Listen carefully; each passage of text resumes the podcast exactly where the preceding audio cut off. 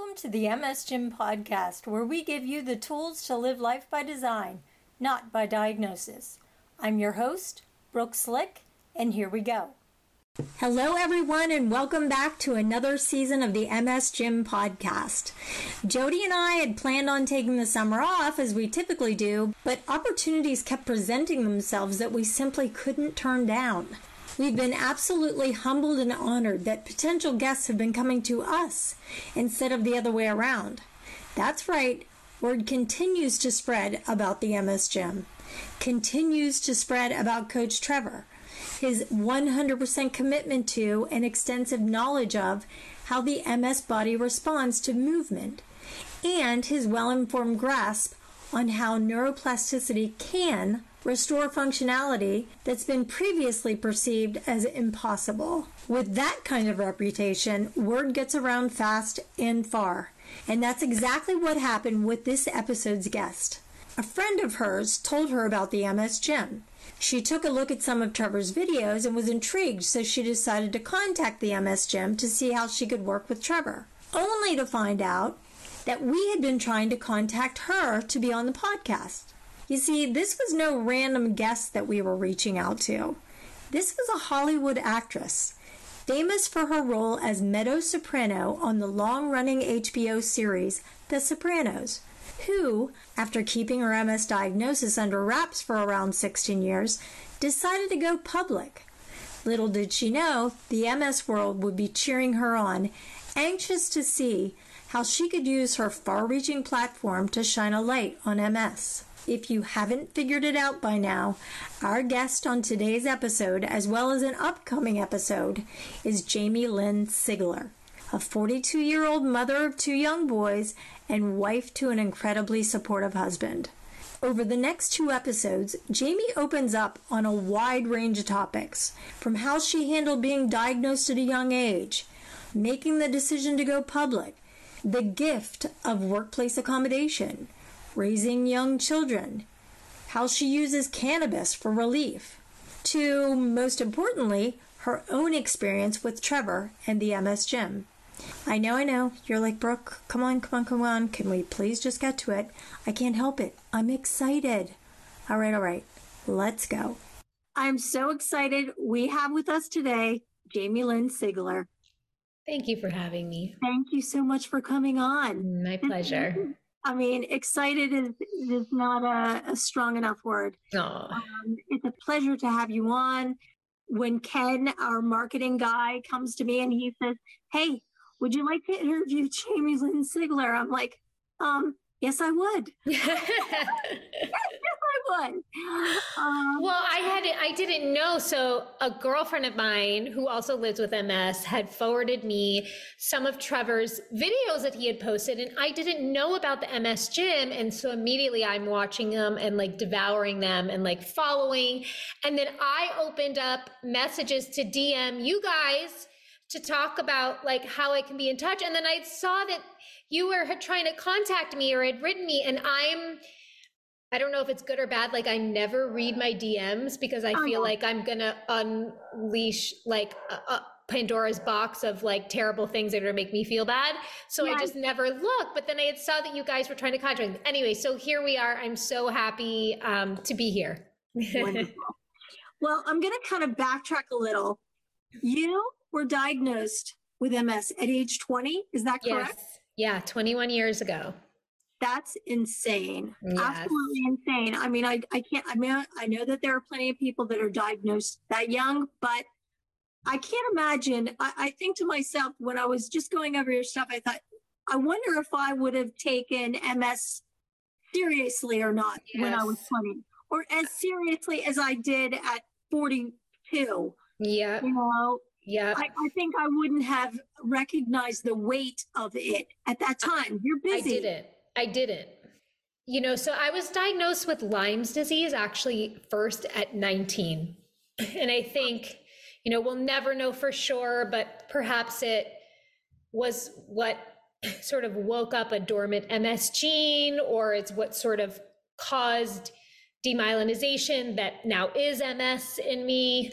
Yeah. But when I was diagnosed with Lyme's disease at 19, um, I recovered quickly.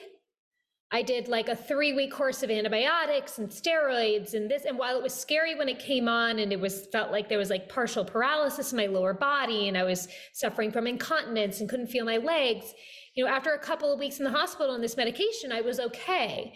So when I got diagnosed with MS and being 20 years old and Sopranos was like peaking and my life was just starting, I think I treated it like the Lyme's, where I was like, oh, okay, I'll get to medicine and I'll be fine.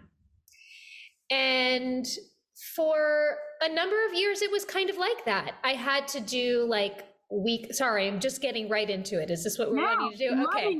It. we, I started, I was on this medication originally called, I think it was like Avonex or something like that. And I would do every two or three days like an injection and it made me feel really crappy. I would feel like i had the flu every time and so i wasn't consistent with it. When i traveled i didn't bring them with me and you know i wasn't i wasn't a good patient. I didn't understand the seriousness of ms but i also think i didn't want to. Right. Um and i wasn't affected daily by it so i was like kind of in denial.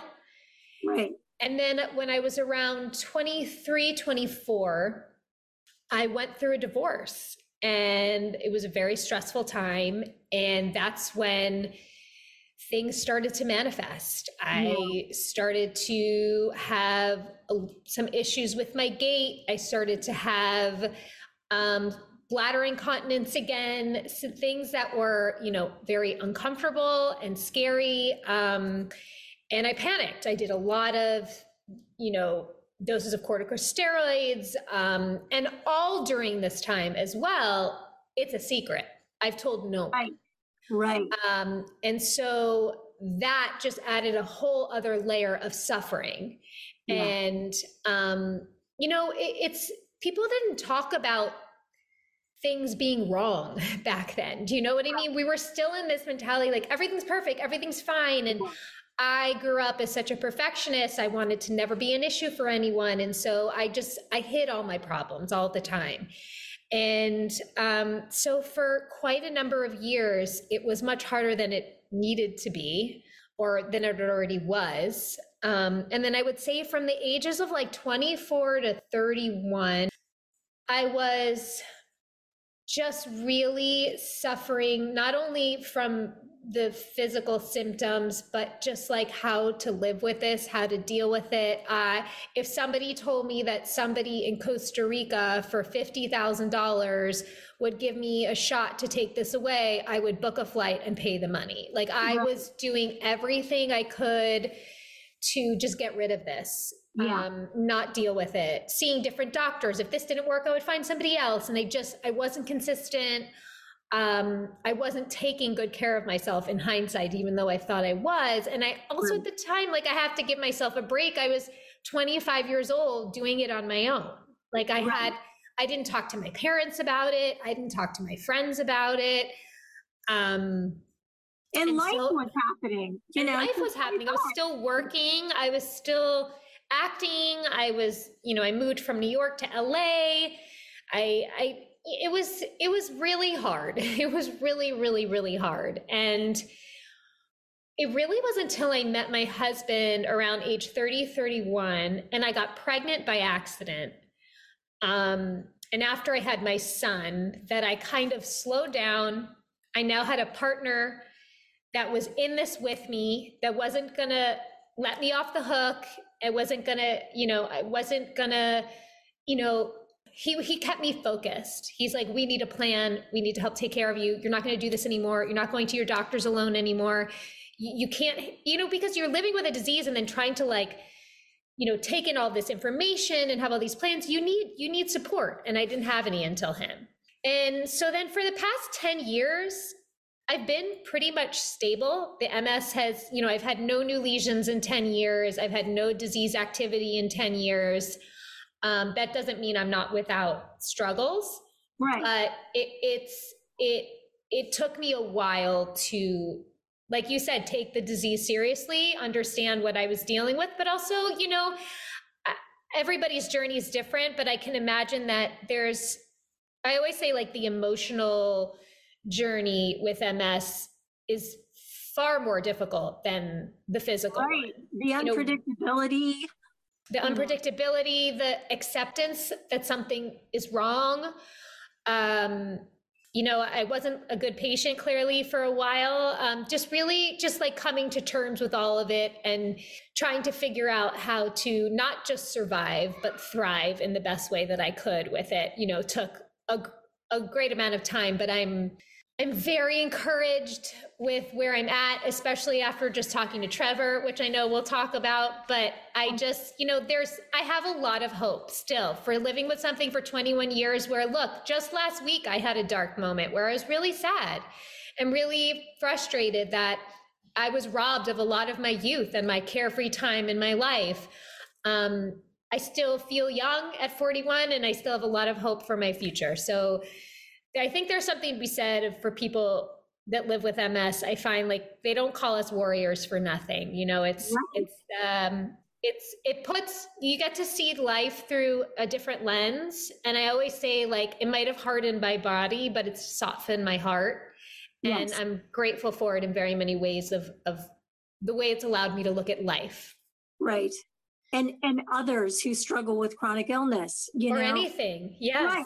Right it, it does. It puts a completely different emotional spin on everything you look at. Yeah.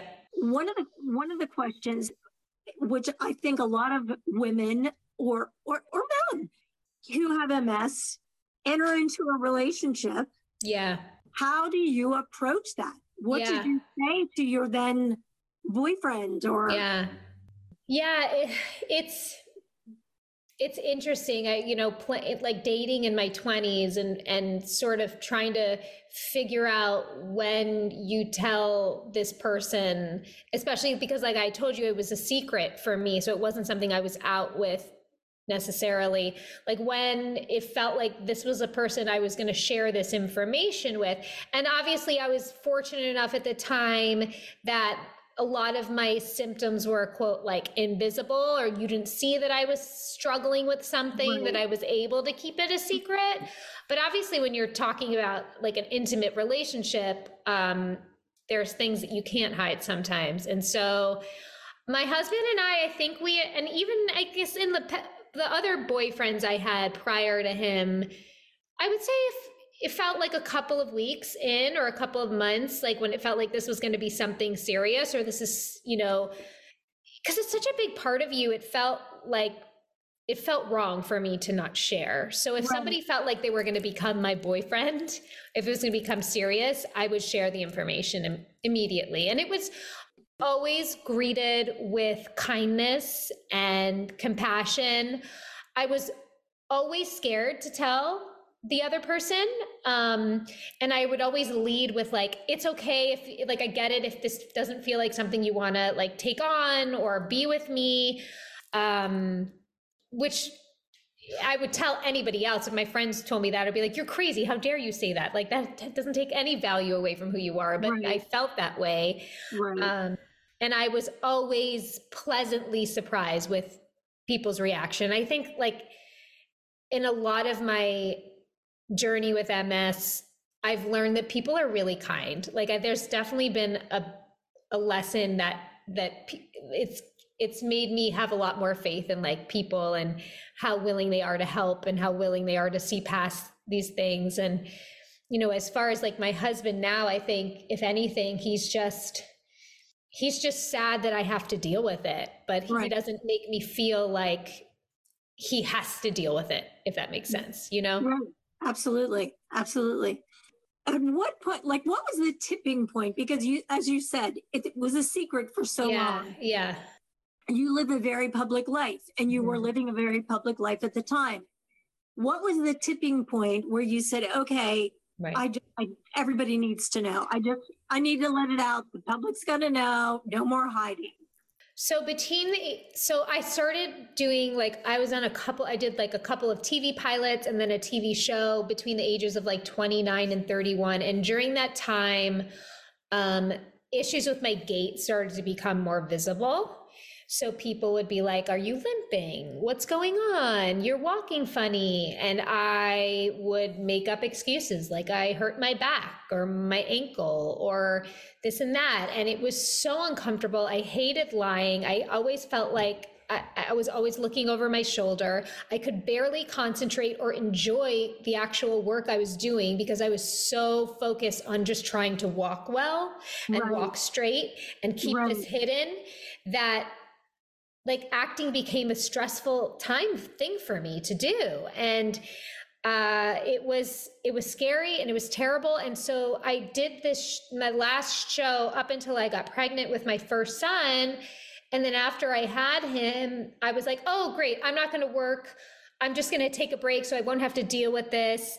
And it you know i was a stay-at-home mom for three years. And while i loved being with him i really missed acting and like a big part of me and who I am. And my husband and I were also getting married at the time. And I felt like, you know, for him and for me, you know, for my son, what am I trying to teach him about the world? That, you know, everybody's deserving of opportunity.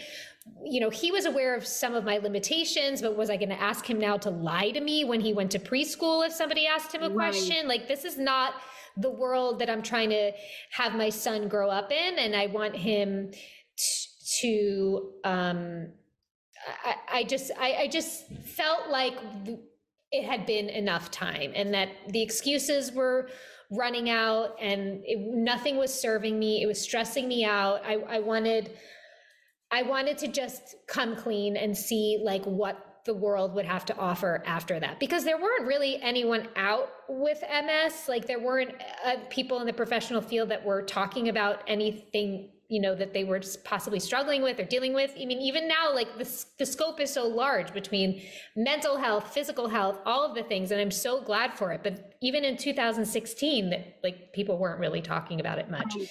So when we were getting married people magazine wanted to do a story on our wedding and I remember I called my manager at the time who knew I had MS and I said, I think I'm ready to talk about it. And I think this is the time. This is a celebratory, wonderful moment in my life. I don't want this to be a sad story. I want this to be in a moment where I'm like, look, here I am. I have this beautiful family. I'm getting married. I'm starting my life. And I have been living with MS for 16 years and I am okay. And this is this is this is it felt like the right time and i had nothing but support from everyone around me. Um and i was i didn't realize though like the day i knew that the story was coming out i remember i woke up and i was so emotional and i didn't want to look at my phone and i was so scared because it was my biggest secret. I was just something that my few friends had protected me for so long. It just felt so vulnerable, and I didn't know what to expect. And truly, my entire life changed for the better after that. Yeah. Yeah, I know. I, I remember when it came out. I mean, I remember reading it and thinking, and you know, the whole MS world, you maybe you don't know this, but the, you know, the whole MS world was like, yes, Yes. Uh, you know, exposure, you know, we're just real people living real lives, living you, living large. I mean, how much better does it get? Yeah. Um, and it can all be done while having MS. That's I mean, right.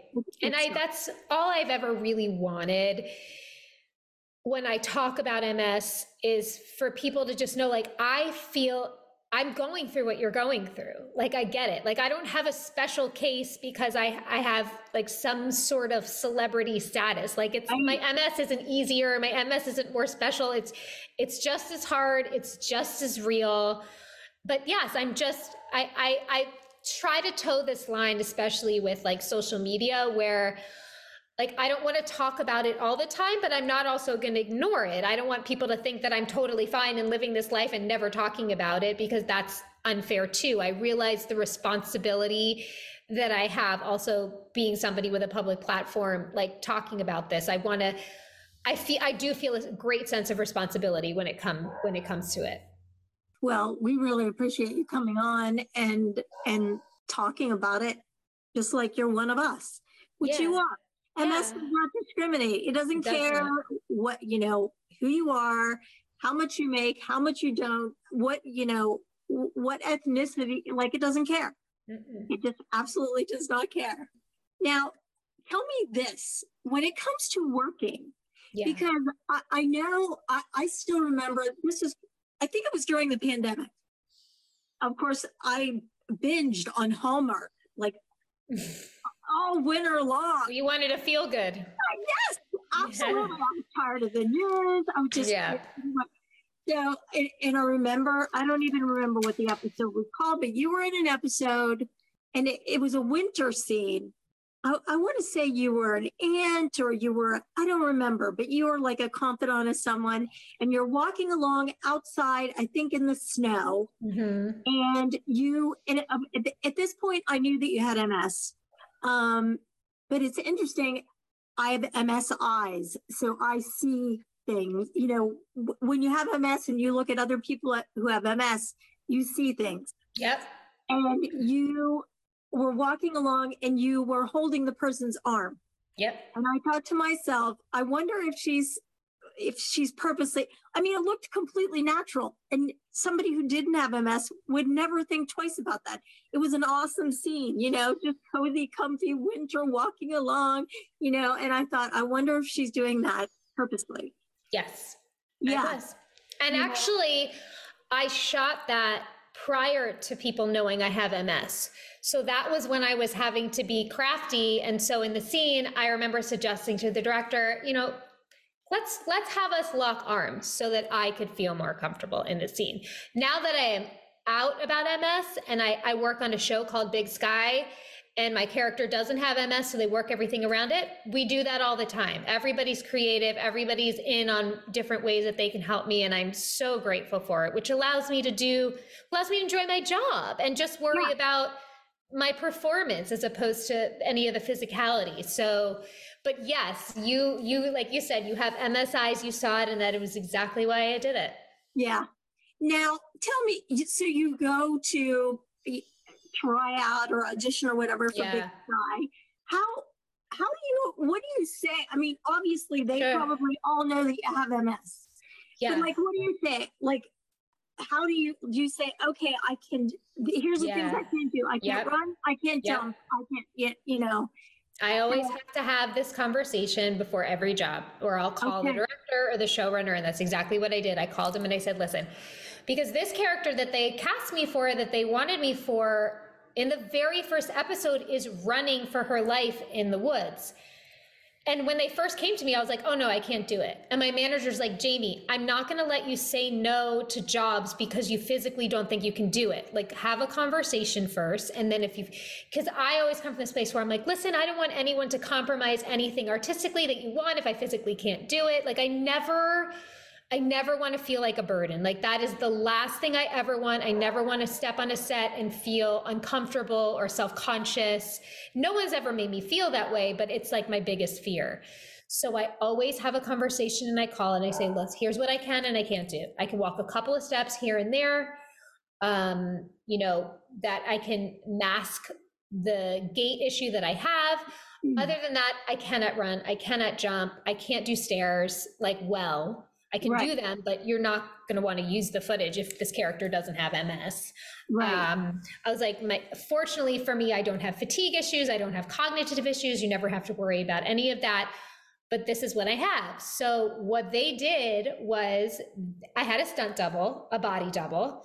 She did a lot of the running and stuff, but the director of this particular episode really wanted to see my face with the guy chasing me and me screaming and crying. So they took a like a, a Raptor or a Polaris type, you know, those like off-road yeah. vehicles, yeah. and they put a rig in the back of it they put a seat and they strapped me completely with a harness to this seat with a camera strapped right in front of me. They had the guy running behind me and they drove and I just moved my body like I was running and screaming and crying and we filmed this whole scene.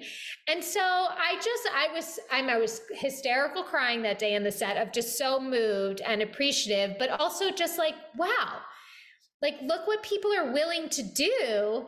Right. this is such an example of accessibility inc- inclusivity and i just i was so grateful. But what i act what actually this job so that's this job really i'm i love so much i love the character i play but it's really allowed me to realize like the ms is not such a burden and people are willing to work around it and i'm very grateful. But with that said what it's now given me the confidence of is okay, the next role I play, I want to show the MS. I'm not, I don't need to hide it because the role doesn't have to be about that. I'm so right. many things in my life. I am a mother, I am a sister, I am a friend, I am a wife. I have so much going on in my life. I could play any character that just happens to have MS. So right. I I'm really looking forward to the day where I can represent myself and so many other people on screen by just being me. And I think that the reason why I've wanted to hide it or thought I had to hide it is because we haven't really seen many examples of that. And I think that we see this sort of shift happening in general.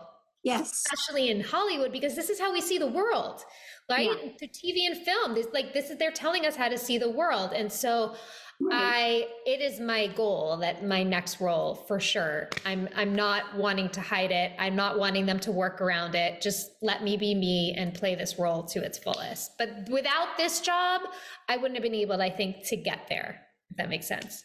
Absolutely. And that is an exciting prospect that I look forward to watching. Um, I mean, and, and it, it won't be just people with MS who are thinking, no she's living out loud despite the disease, you know, because that's what we're all doing. And We wish we all could be viewed that way. And I love it when you say, because I always say this too, I just so happen to have MS. Yeah. And all these other things. MS is, you know, you live with it, especially, you know, you live with it so long, it's a part, it's a part of you. It is you, mm-hmm. you know. Mm-hmm. Yeah. Um, but that's I think that's a fantastic idea. Well, you know, I think it also was just a journey for me of where I I'm almost embarrassed to say, but I find that there's other people that have dealt with this too, where like I started to feel like so much shame around it and embarrassed about it at, like because of my limitations or the difference and i i hated feeling that way and it really took me a long time to accept it and accept myself and right. um so i think this is just that's just like more steps in that direction of like ridding myself of any guilt or shame or any just feelings that i don't deserve to be having that i was inhabiting you know right. because of, of of you know i lived 21 years without any disability and then yeah. to live the next 20 with like disability entering into my life it's it's something that's really hard to wrap your head around. Right. Now i think in the, in the last year last two years you made a move to texas from california yeah. correct? Yeah. And you renovated a house. I remember i i don't know where i saw it online whenever you i think you were featured in architectural digest or mm-hmm. something. Um I, I know it was gorgeous and I, I remember a, a, velvet couch. That's all I yes. can remember. Yes. Velvet couch. Yes. And um, I thought to myself, and you can tell me now. I wonder if during that renovation you made any design choices that cater to your life with MS. Things I didn't make any. Nobody else would look at. Nobody else would even notice. They would just, you know. But you sure. did it because it's easier for you to live with MS? I didn't make any design choices, but we bought our house, which is a one story house because okay. of that. Okay. We have like I, right now the room I'm in is upstairs because it's like away from my children. but and we have we have to go downstairs to go down to like our yard but the whole house itself is on one level. So yes, that like buying this house that we take the MS into consideration of me not having to do stairs to go up into my bedroom, up and down every day, things like that. So, you know, of course there are decisions that are being made or we're conscious about like how can we make mom's life a little bit easier because right. I I try to do as much as I can without my kids having to think about that or my family. Um But that was one decision that we made that we realized was going to be just a lot easier for me. Right. All right. Moving on to you mentioned your family. I definitely want to talk about your kids. You have two young boys. Mm-hmm. They are four, and your mm-hmm. older one will be nine on Sunday. Oh, adorable, adorable. Now, a lot of women who have MS during a pregnancy, they ha- they're relieved of a, their symptoms. It's yeah. just it's a hormonal thing. They don't know exactly what. There are studies about it in Europe, like I think last year, the year before. Did you experience that? And then, unfortunately, afterwards, a lot of women have a relapse. Right. Did you, before you became pregnant, did you know about all that? We hope you enjoyed episode one of two with Jamie Lynn Sigler. Be sure to tune in for episode two, where Jamie shares her experience of raising young children with MS. She'll talk about how she vacations with young children, what type of diet she adheres to, and what type of cannabis she uses for spasticity. All this and much more on the next episode of the MS Gym podcast. If you'd like to know more about the MS Gym, you can find them at themsgym.com, on Instagram, and on Facebook. If you'd like to know more about what I've been up to lately, you can find me on Instagram and at brookslick.com. We'll see you on the next episode.